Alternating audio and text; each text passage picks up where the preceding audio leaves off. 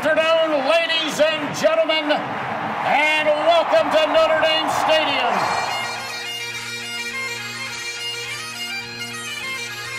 Zbikowski trying to get to the outside. He has blockers in front.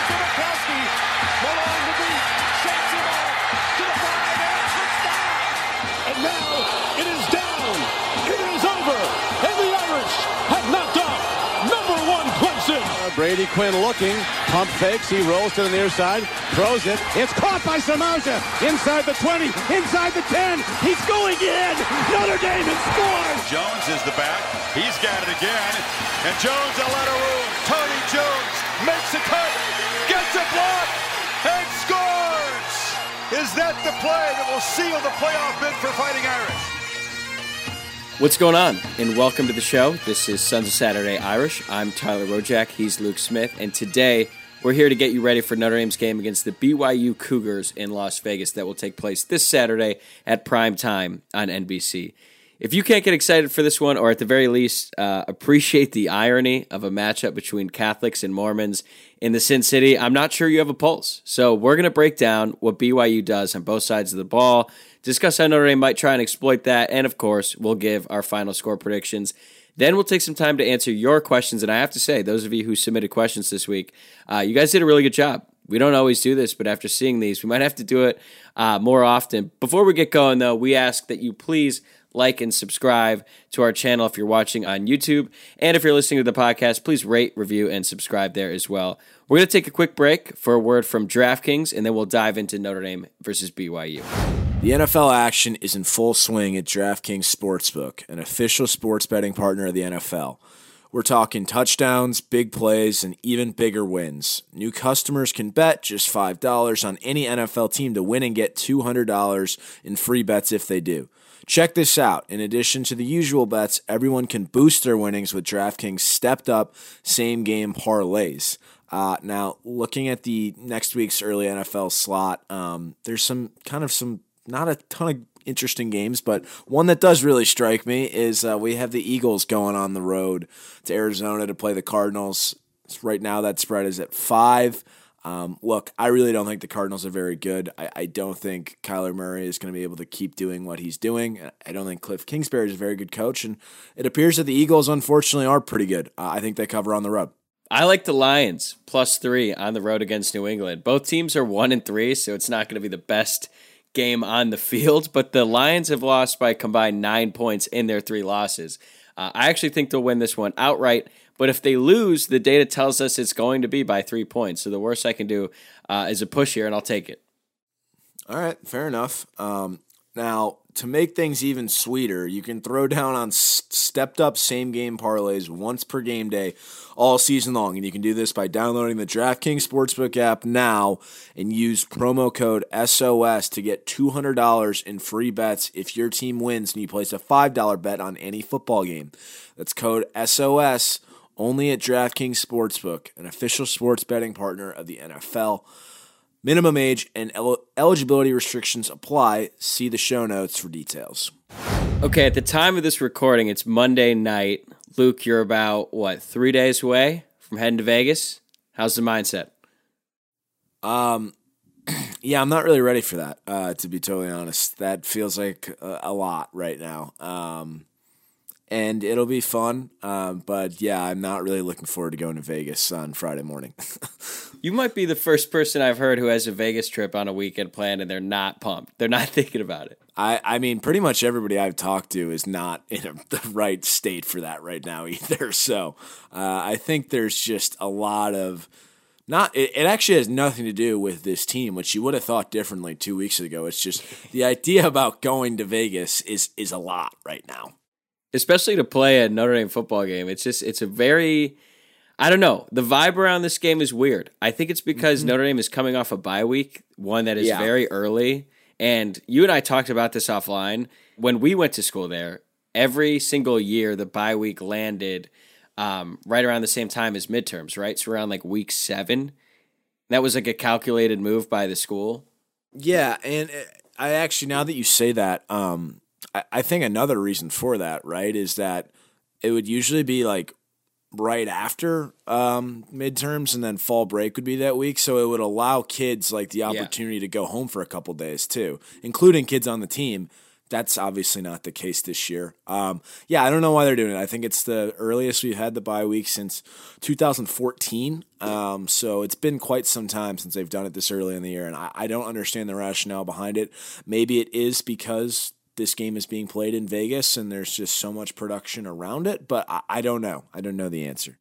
Yeah. Either way, just a sort of different vibe around this one. But you're right. Notre Dame, two weeks ago, I was feeling very down about this game. Now, that was obviously right after Notre Dame had lost to Marshall. And that same night, BYU was in a double overtime nail biter against Baylor, where both teams were actively trying to lose. At least their field yep. goal kickers were.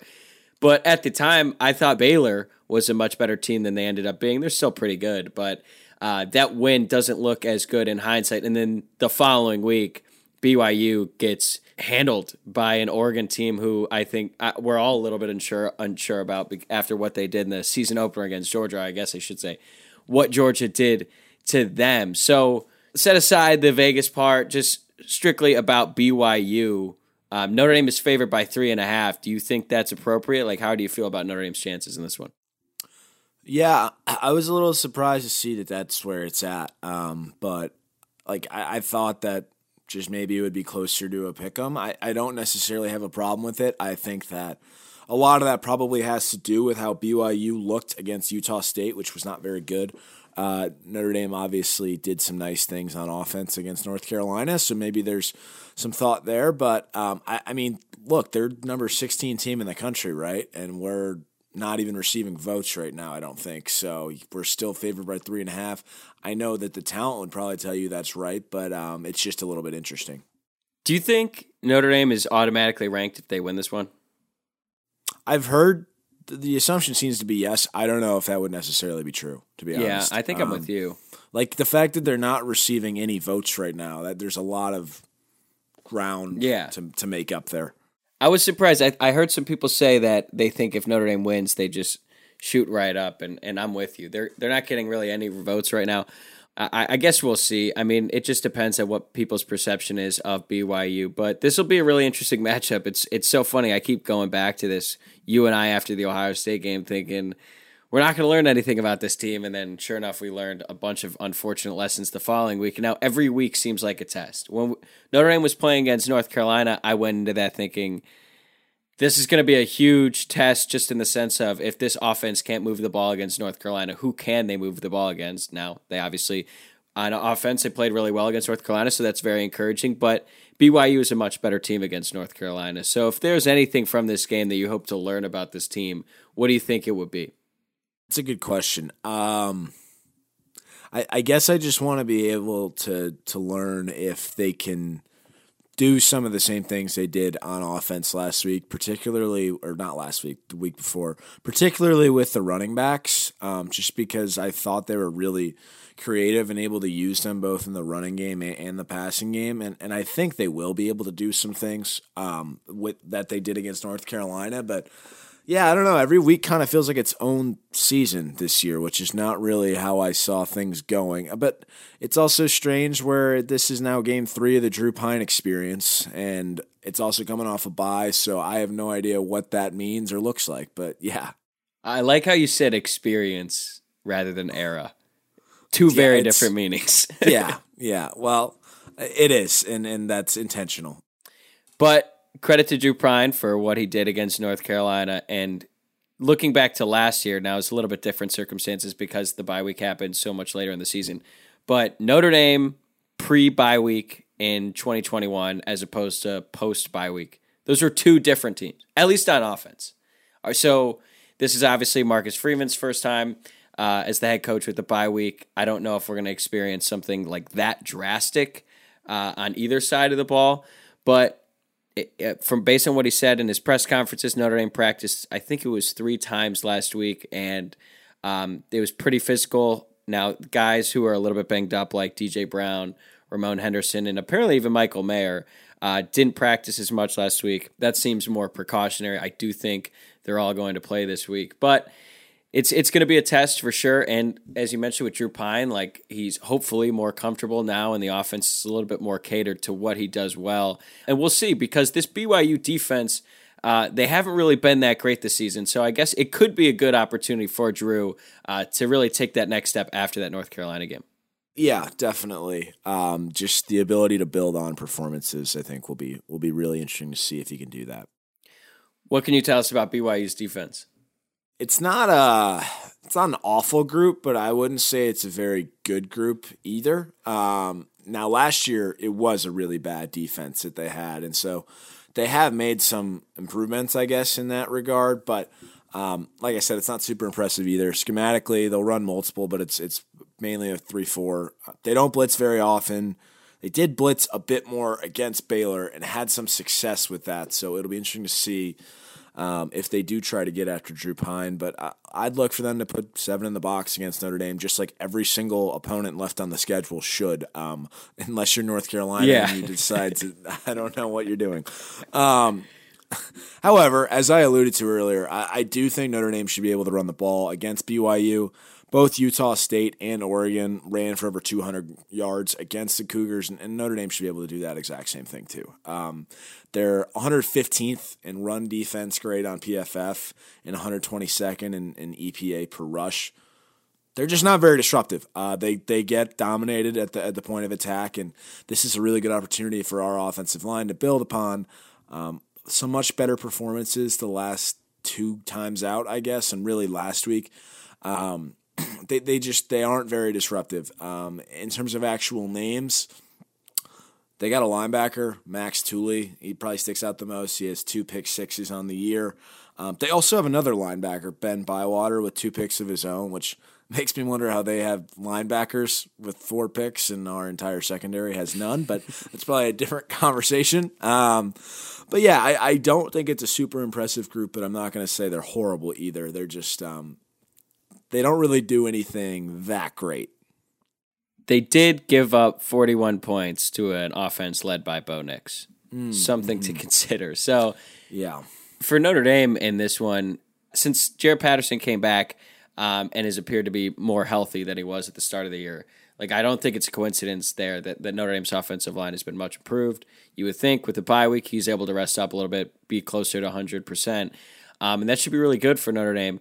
I don't really know. Like the more I think about that North Carolina game, like Notre Dame ran the ball so well, but then again, North Carolina's defense was so so bad, and like you said, they were playing ten yards off the ball on Notre Dame's receivers, and for what reason?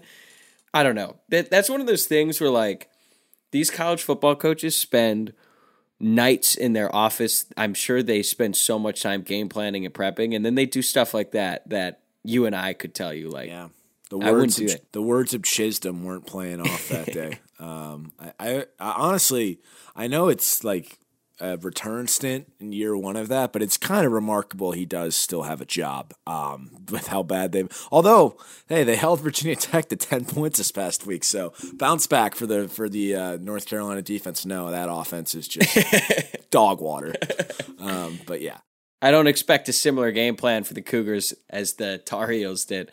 But still, I think Notre Dame should be able to have success. As for BYU's offense, they're pretty good. They're tied for 44th in the country in scoring offense, which isn't super impressive. They're averaging 34.4 points per game, but they are 14th in the country in yards per play with 6.7. That's very good.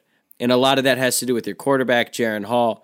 He's going to be drafted. Um, Notre Dame, so far this year, this will be the fifth game, and they've already played three really good quarterbacks. Um, Jaren Hall's 6'1, 205. He's got a cannon.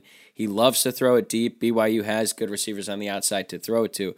But we should point out their top target and their uh, leading receiver last season, Puka Nacua. I'm probably saying that wrong, but I'm trying. Uh, yeah. He's been injured. His status for Saturday's game is uncertain. Um, but then again, so is Josh Downs, and he tore Notre Dame up. Uh, so let's just assume he plays. They've got him. They've got another wideout named Gunnar Romney, who averaged yeah. 17 and a half yards per catch last season. And then they've got Keanu Hill, who so far this season has four touchdowns on 16 receptions. He's averaging 20.6 yards per catch. Honestly, when I was doing research on BYU, I just thought, like, how the hell does uh, does BYU have these explosive wide receivers on the outside, but Notre Dame doesn't. But that's either here nor there. Where Notre Dame's defense can have success, BYU doesn't run the ball particularly well. Uh, and in their win against Baylor in double overtime, they only rushed for 83 yards, and in their loss to Oregon, they only ran for 61 yards. So the game plan here for Notre Dame is probably pretty simple. Make BYU one dimensional, shut down the running game, force them into passing situations, and then don't get beat deep because they like to throw it deep. If Notre Dame could just bend and don't break, I think they have a good chance because BYU is really bad in the red zone. They are 104th nationally. Now, that granted mostly is because their field goal kicker is horrible. Uh, they've scored 13 touchdowns in 24 red zone attempts, but as long as Notre Dame can slow down the run or pretty much eliminate it, I, I feel very good about what Notre Dame's defense can do to contain them because like I said, they've already played some really good quarterbacks, and they had a lot of success so far against those guys. Yeah, I, I'm really not that concerned about um, about this BYU offense. It is it is a fine offense. I mean, really, the only two times I've seen them play this year were that aforementioned double OT game where they tried to lose it a couple different times, uh, and then I watched a little bit of the Utah State game last week, and they didn't look that great. Um, now the offense is fine, um, but I, I'm really not that concerned. I, I, do think they should be able to get after this quarterback and, and make his day difficult. Um, yeah, but you're right. It is just seeing some of these statistics with these receivers with touchdown catches and what we have one, one. receiver with a touchdown catch this year. Yeah. Yeah, that's good. it's not great. Um, hopefully that changes this weekend, but we'll, we'll have to see. One thing I wanted to ask you, you'll obviously be there, so you're going to be the source on this.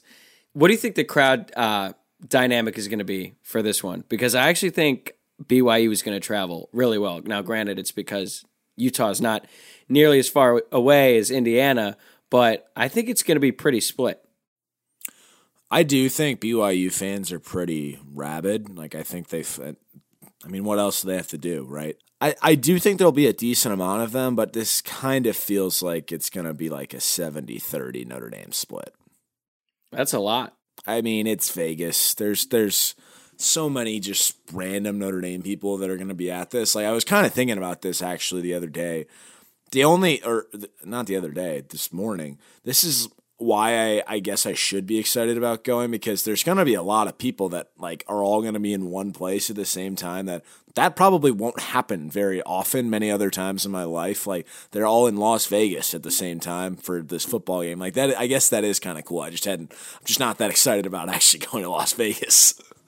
It's still early in the week so hopefully by the end of the week you're more energized because it is really exhilarating just on any weekend going to Vegas and you're like flying in and you realize sort of the debauchery that is about to happen. Now, this is going to be a little bit different because you've got a football game.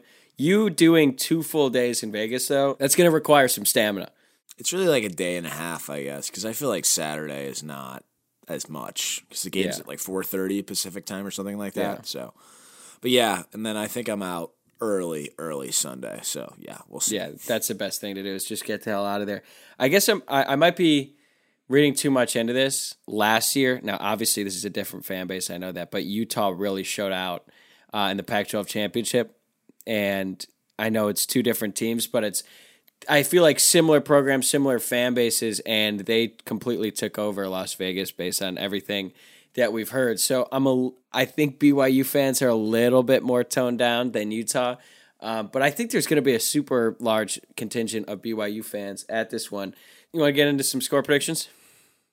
Yeah, so I, I, think I've kind of made this clear. I don't really have a great feel for how this game is going to go, um, to be totally honest with you. But I, I, do think we should be able to see a lot of that same stuff we saw with the running backs in the UNC game.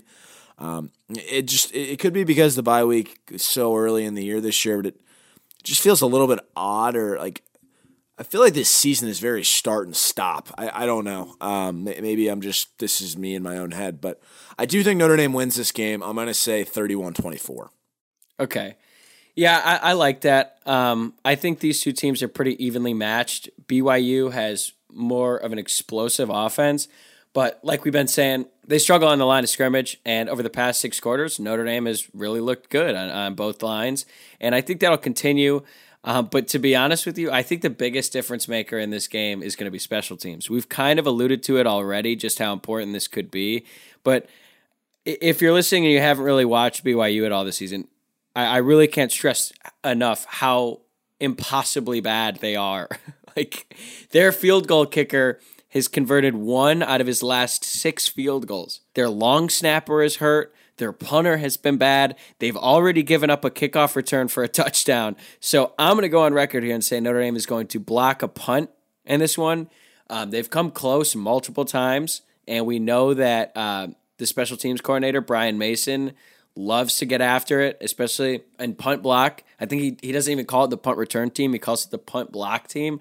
So I think Notre Dame finally gets over the hump there. They block a punt, and I think special teams is going to be the difference. So I'm going to take Notre Dame by a field goal, 27 24. Okay. Yeah, I could see it being a field goal game, but I feel like it's a game that never really feels that close. Like I, I don't know, it just it I feel like this game could kind of be a, a boring one to be totally honest with you, but I think we'll win it. If it's boring, that probably bodes well for Notre Dame. Mm-hmm. I would say I wouldn't really want to get into a shootout with this team. If there's one thing you want to see from Notre Dame, like I, I think for me it would be get out to a fast start because Notre Dame in the first quarter has been absolutely just brutal to watch.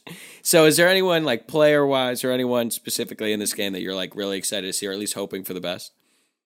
I think it's I think it's that what you just mentioned, and also just seeing some more production out of the wide receiver position. Like I, it doesn't have to be a lot, but I just need to see a little bit more, just to take some of the load off of Michael Mayer and the running backs because it's uh, there hasn't been a whole lot going on there. Yeah, the bar is so low. Yeah, like, we're not asking exactly. for a lot. Yeah, yeah, Like uh, a hundred yards receiving is that too much to ask? it could be, it could Yeah, be. it might be. All right. We are going to take a quick break, and then when we come back, we're going to answer your questions here on the show. This episode is sponsored by Haas Company, a lifestyle brand that's about being the best version of yourself.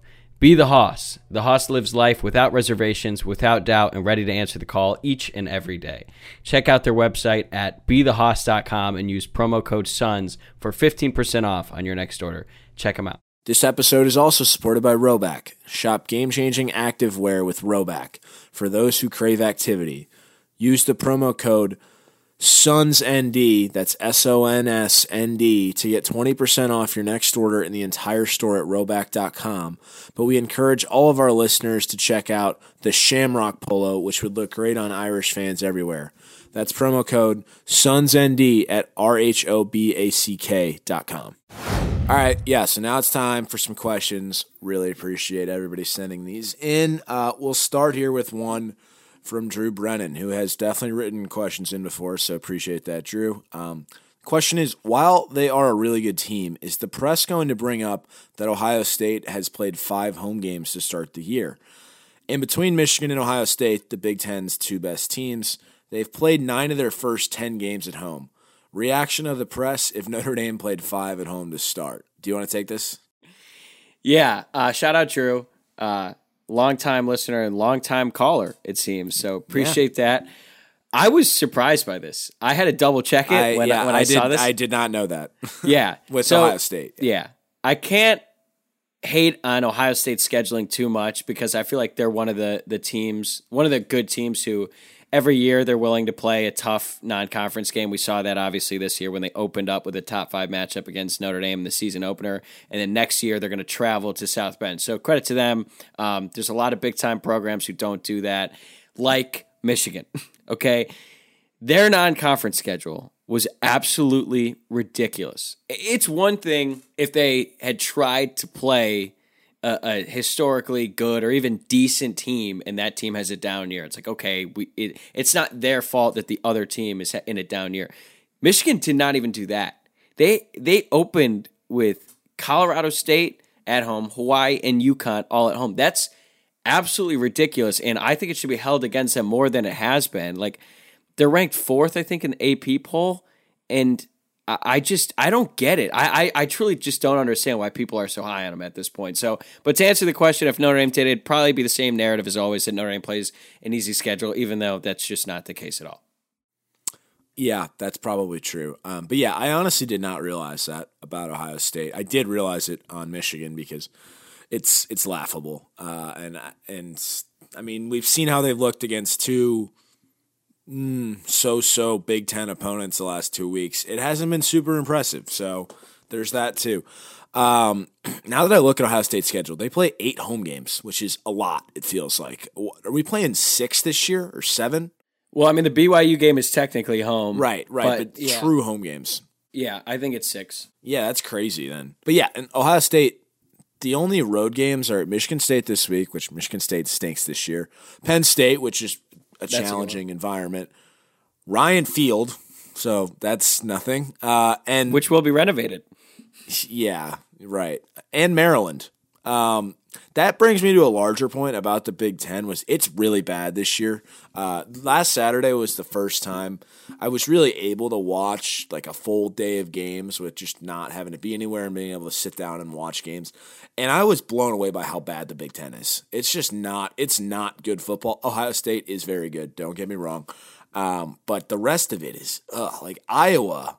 They, you said this. They should be relegated. They should not be allowed to continue to play Big Ten football. I always should apologize to Fox, every viewer, everyone for making. Petras is the worst quarterback I have ever seen, and he has that orange mustache that doesn't help. He just he looks like such a scab. yeah, I uh, I saw something where Notre Dame was projected to to potentially play Iowa in a bowl, and I.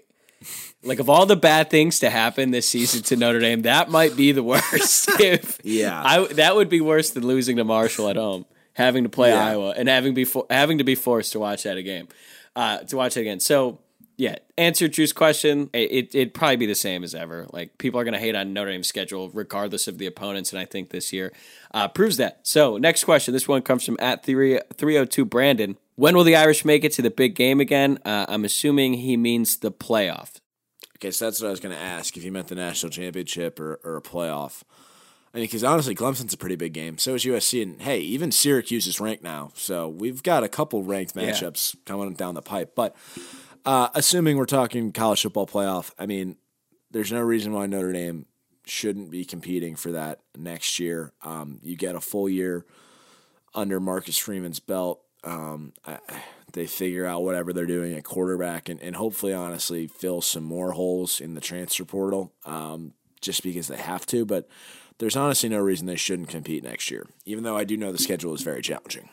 Yeah, I would agree. Uh, the hope would be next year. I think there's plenty of reason to believe that they will be better next year. Schedule's tough again, um, but you think about it. Next year is the probably the last year of the 14 playoff, and then following that year, like Notre Dame, if, if the CFP expands to 12 teams in 2024, which right now it's it's definitely going to happen in 2026. They're trying to move it up to 2024. That is still to be determined. But once that happens, there's really no excuse for Notre Dame to not be in that every single year. So, for the sake of this discussion, though, we'll say college football playoff. Uh, I think that it's reasonable to believe that next year Notre Dame will be back in the college football playoff.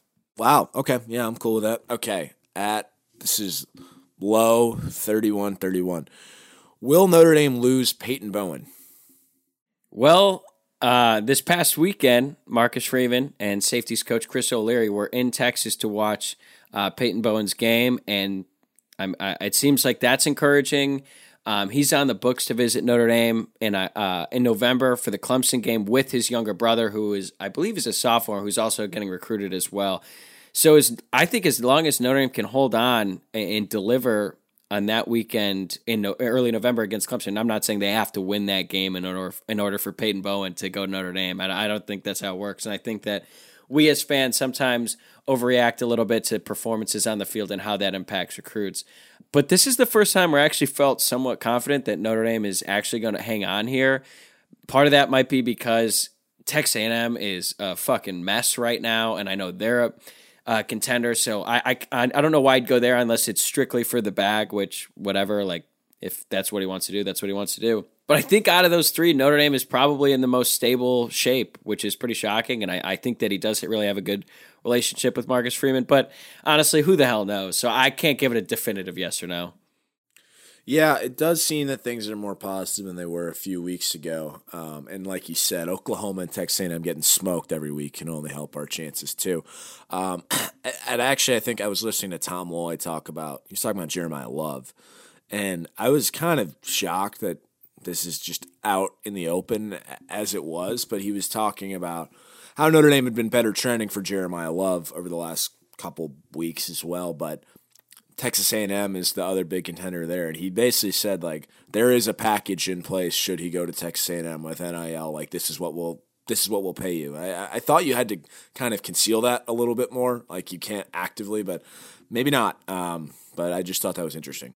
I know, and it's so funny that that information is just so out there, and then we'll get Jimbo at a press conference like banging on the table getting pissed at people for saying that they just pay recruits and that how that's how they get it. Like it's it's information that we all know. Um, all right, so this next one, great question. I love this one. This one comes from at Andrew DC thirty two. As we all know, the in game music is awful. So, what would be your pick for a third down song? Great point. It is awful. We've talked about it at length. I think we were pretty early to this. Uh, DJ Sticky Booth has got to go. He's trash. Um, I mean, we all made fun of Crazy Train, but honestly, I would trade back to that right now. Uh, and uh, the occasional times they would mix in Du Hast by Rammstein was always kind of funny too. Um, so I, I, I, don't know. I, I, I think that we're all have reached a consensus that what they currently play is awful. Um, and I'm sure that there's a lot of people out there. So if anybody actually wants to tweet at us telling us their own responses, and feel feel free to because I'd be really curious to hear what you have to say. I, I know I brought this up before. This brings back a point. I really think we don't do as good of a job as we could with our run out. Um, they like play they play the boys are back when they're in the locker room and they show a bunch of highlights and it's like, oh, they should just run out to this right now when people are jumping up and down. And then they show the team prayer and then cut to Hell's Bells, which is right. really odd. I think they should just run out to that. I think it would be a lot better. So, whoever's listening to this, and and I know it's not Sticky Boots. He's already been getting DM'd throughout the uh, the whole by a lot of people that listen to this podcast. Um, just if anybody's listening, y- you can have the uh, credit for the idea, but I'm just I'm throwing it out there.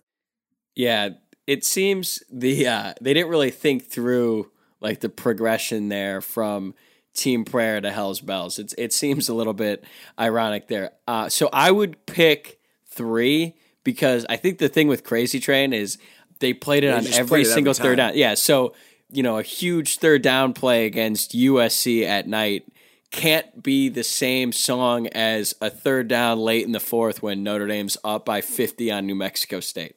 Like there needed to be some contrast there, which there never was. I would pick, uh, I'd rotate between these three. I would go Backseat Freestyle by Kendrick Lamar. And then I had to look this up to figure out what the actual name is. It's called New Noise by Refused. It's the song, Luke, you'll definitely know this one. It's the song that's playing in the Friday Night Lights movie mm. when they go to the state championship. Like when they show the uh, shot at the Astrodome, that like kind of intense metal song. Do you know what I'm talking about? Yeah, yep, yep, I do. And then it's also uh, I heard it again in uh, oh, it's on the Bear that TV show. They play that's how they oh. open up the entire show, and it's sick. Uh, and then we'll do Thunderstruck by ACDC.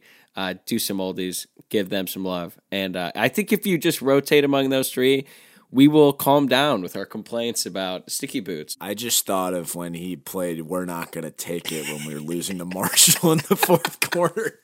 No, no, no. Uh, there was also another point last year when we were losing to Toledo. I'm pretty sure it was. I'm pretty. Yeah, I think he did it against Navy last year too. Uh, when we were down in this. Ugh. That, that's just the ultimate. Like, read the room, dude.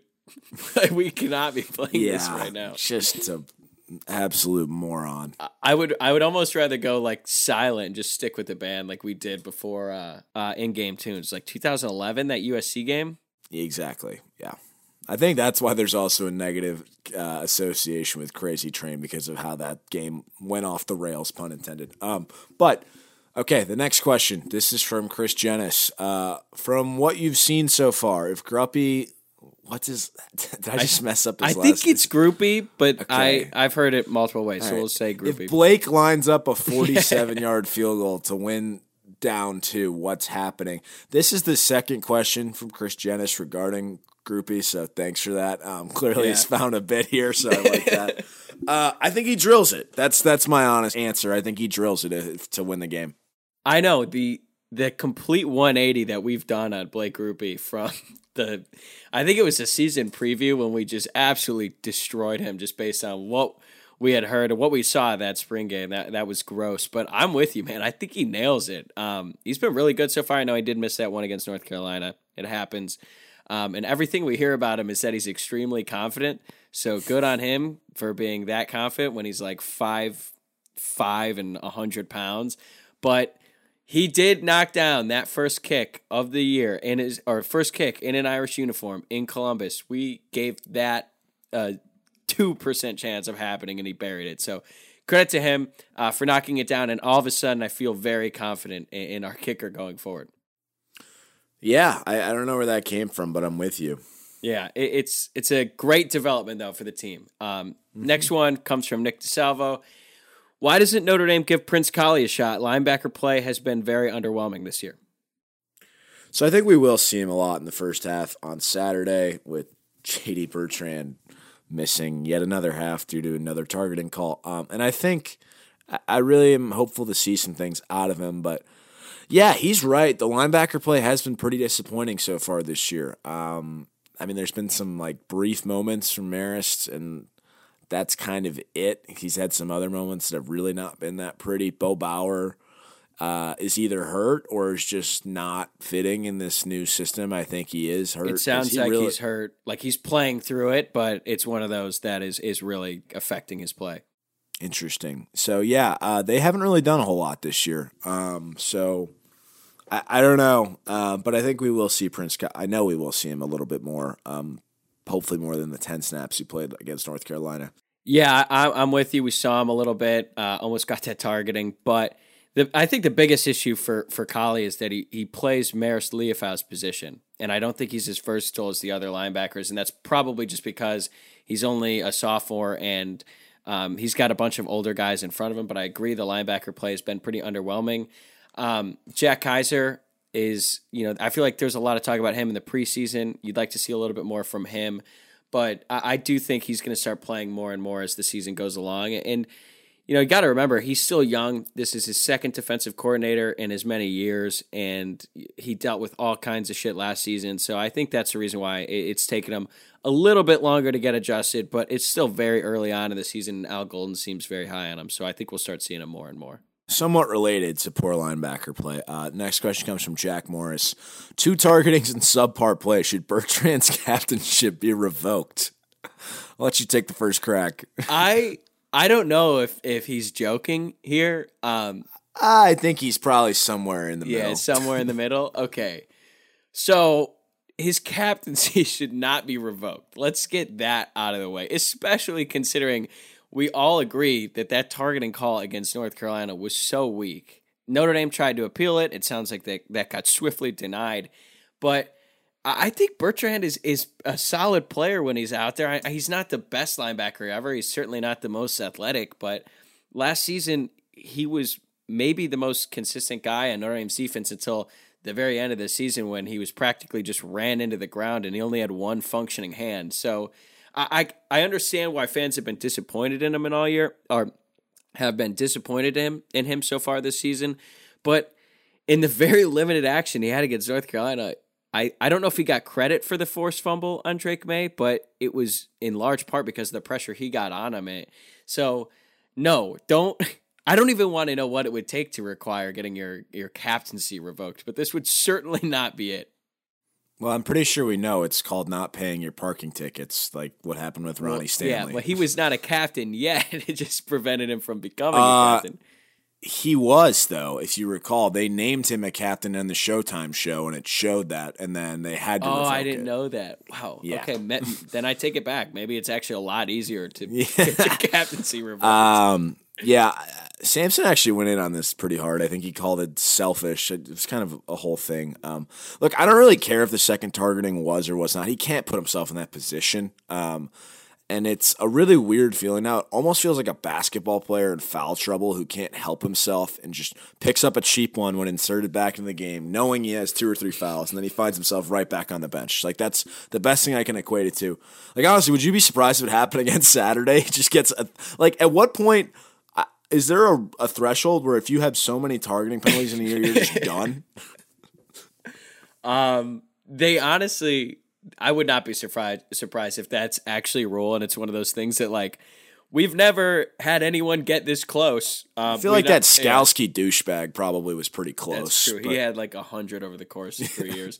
Um, but I, I think it's going to be like the inverse of what you just said, where now he's going to play differently. Like he's not going to um, just play with reckless abandon because he's probably going to be worried every time oh, Right. I'm going to get a targeting, and then that's going to probably lead to missed tackles. So really unfortunate situation for him. I want to go back to that Sampson point. Was he saying the North Carolina one was a selfish play? Because the Cal one was just dumb. Like his targeting against Cal was stupid, and if he was saying that was a selfish play, I get that, but not the North Carolina one. I thought he was just you know he put himself in a bad position. Yeah, it was the Cal one. um, Okay. I think. Yeah. Yeah, that one was just dumb. Like situationally, it was just stupid. But uh, if he gets another one this week, like I, I don't even know what you do at, at that point. But um, all right, la- last one. This is the last one for the fans, and I got one for you as we uh, wrap it up here. Uh, this one comes from Michael Bonello. Freeman is completing bed checks at 8:30 p.m. PT in Vegas. Are any suspensions looming? Yeah, I don't think we have to worry about that. Um, you know, maybe if Chuck Martin was still the offensive coordinator, you might have some coaches at the casino. Um, but uh, this is thankfully an Irish football team and not an Irish basketball team. So I don't think there should be any repeat of the Jack in Cleveland from a few March nights in 2015. I'm not going to say anything further, but um, let's just say uh, that basketball team loved casinos. We'll talk more about that offline. I have to say, eight thirty seems very early for a bed check, if you ask me. And I know it's Marcus Freeman, but like, it's also isn't it possible that like they come in at eight thirty and they just leave after? I, I don't know. Yeah, I would think so. I mean, I didn't realize. I guess this does make sense. There were people like pissed off that Freeman was doing this, which is just ridiculous. Um, but they were like, find a GA to do that. Like, you could be watching film or game planning. Like, if, if we're game planning ten hours before Yeah, game exactly. time, we have other issues. Yeah, if we're still trying to figure that that that's not really good. Um, but no, uh, knock on wood, Notre Dame hasn't really had any any suspensions like this in a while, and it doesn't appear to us that there's uh, Max Redfield on the team who. Uh, I'm gonna be honest. I'm pretty sure it was his number one mission when he got onto Notre Dame's campus to get suspended. It he got suspended multiple times. It literally he got dismissed from the school. I think he's literally banned from campus. but he had a lot of other instances where he didn't get caught, and I'll just leave it at that. And uh, I think the team in this roster uh, has their head on their shoulders a little bit more. They're just a little bit more aware, and and hopefully um, a little bit more focused on the game than in the past. Yeah, Max Redfield is playing football in Italy now, apparently. Uh, that's bizarre. Did not know that one. You think they got good football in Italy? No.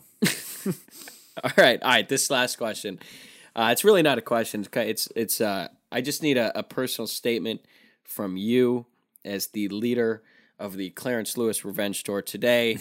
what has been uh, very clear on the field, Benjamin Morrison is now the starter at corner or at one of the corners over Clarence Lewis.